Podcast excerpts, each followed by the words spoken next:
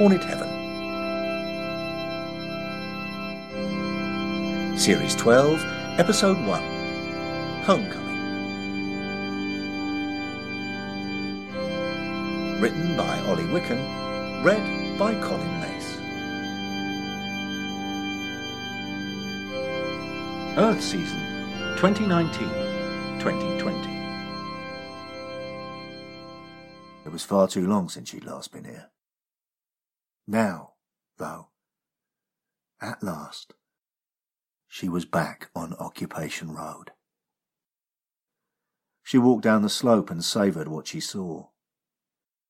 On one side of the road was a matte black wall, with bright yellow columns rising from the turnstile entrances. It looked, somehow, like a giant piano keyboard designed by Elton John.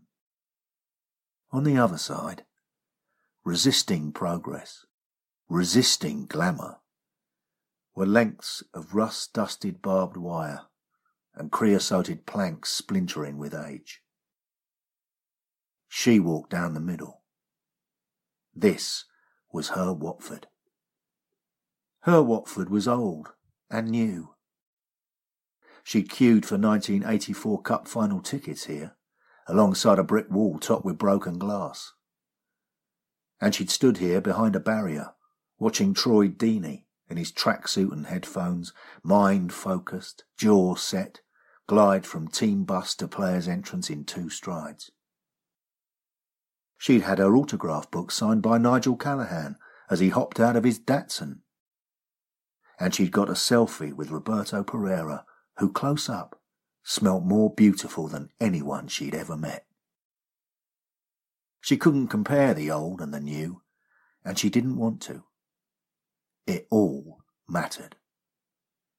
Her Watford had kept her going during the pandemic, while everyone waited for the football to start up again, hoping for the day when the delayed home game against Leicester could finally take place.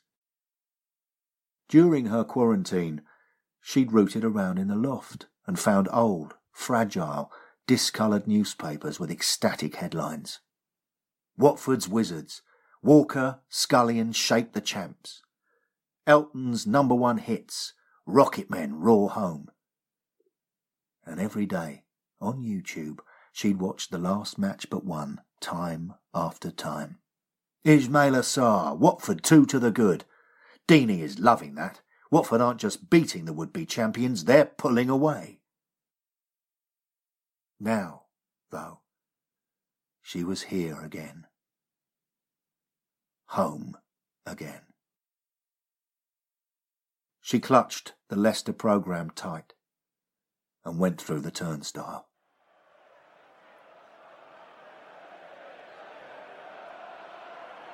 She climbed the steps from the Rookery's concrete concourse. At the top, she halted. She was in a crowd again. She'd forgotten what it was like. For a moment, she was overwhelmed by the noise, the colour, the movement, the humanity. She gazed around the stadium at the people. Thousands of different lives were temporarily merging in this one place for this one event. Away from here, for the weeks without football, people had had to pursue their lives individually, vulnerably. Here was unity. A football crowd was a show of human strength. She took her seat. To her left was a teenager in an away shirt a couple of sizes too big for him. To her right was a red faced man eating vinegared chips from the wrapper. Anywhere else, on the street or in a cafe, she might have avoided them. But this afternoon, she and they would be watching the game as companions. And she was glad of it. A chant started up.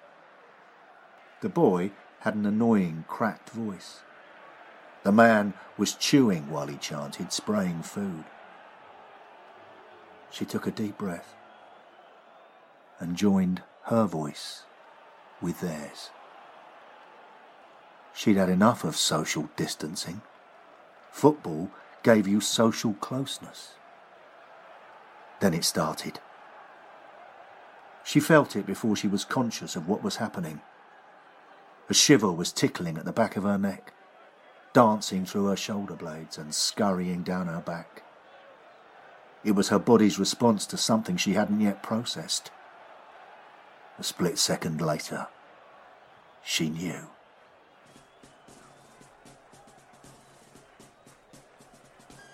It was the call. The call she hadn't heard for so long. As soon as she recognized it, the shiver became a warm wave, rippling through her body until it reached the outside corner of her eye, where it overspilled. She dabbed it away. Below her, the Watford and Leicester teams strode from the tunnel. Behind closed doors, without these thousands here to watch and take part, it would have been 22 men walking onto a patch of grass. Instead, it was an explosion. The stadium resounded. It was a release and a ratcheting, raw and raucous. She peered through the raised arms of the fans in front, but this was no imprisonment, no confinement. In a crowd, she was free to express how she felt, free to overreact, free to rage, free to howl. She'd been keeping it in for weeks. Soon, in the warm sunshine, the players took their positions for kick-off, and everything she'd missed became a sharp, delicious anticipation. The arcing flight of a ball, the grace of a flicked pass, the tidal ebb and flow of a back four shifting and adjusting. Only in a stadium could you get a full view of football's patterns, its swirling choreography. You had to be here. And once again, at last. She was. The game kicked off and she felt blessed. Blessed to have football. All over the world there was uncertainty and dread. There was loss. This was her escape. For the next couple of hours she would be in her happy place, transported, spellbound. She watched Nathaniel Chalobah skate forward and thread a pass slightly behind Troy Deeney. Deeney pirouetted and caressed the ball between two Leicester defenders, a perfectly weighted pass for a shot from 12 yards. The ball arrowed wide. The crowd convulsed for a moment, then settled. There was so much to come. From this match and the remainder of the season, the relegation battle, she was sure, would be a roulette of fear, anger, despair, and elation, undecided until the final spin. She'd been placing her trust in Troy Deeney, Ben Foster, and Etienne Capoue, and in millimetres.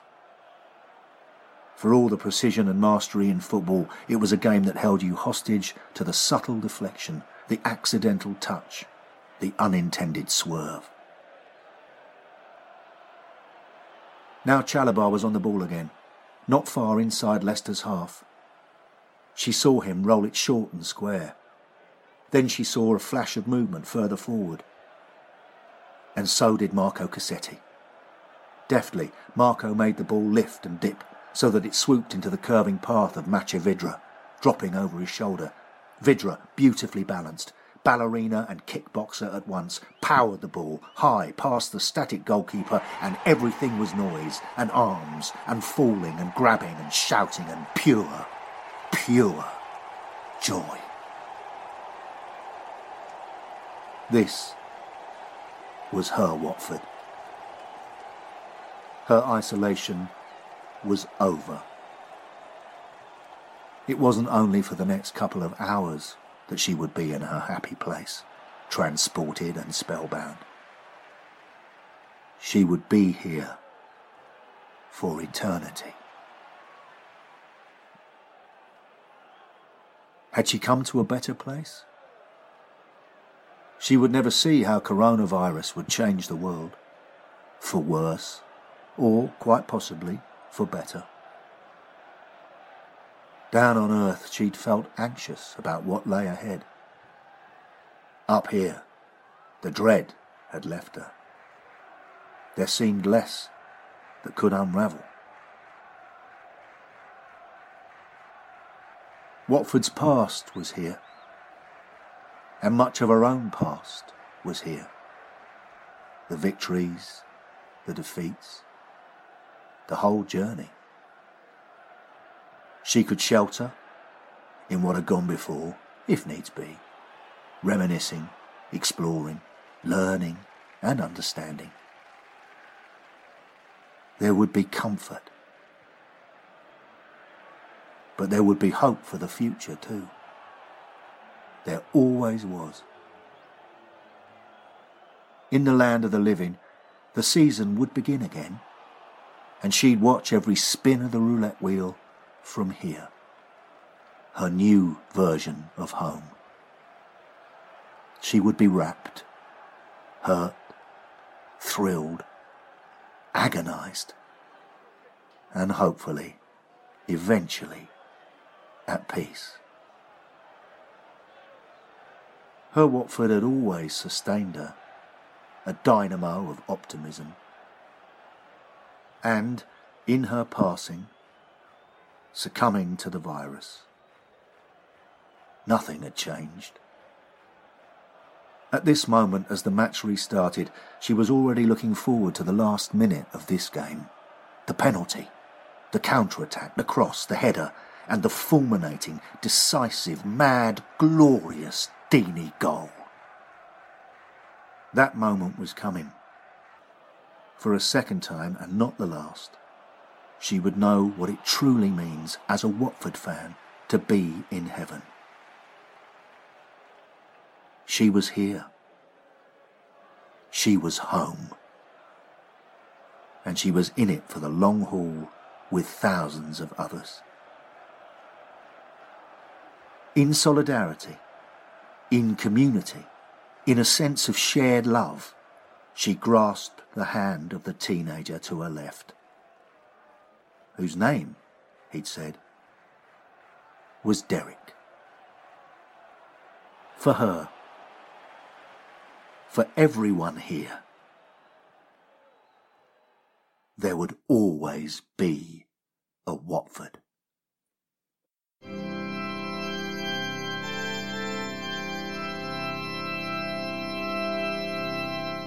Hornet Heaven was created and written by Watford fan Ollie Wicken. It was read by Watford fan Colin Mace. It was produced by Watford fan John Mooney. Music by Watford fans Steve Joy and Jeff Wicken.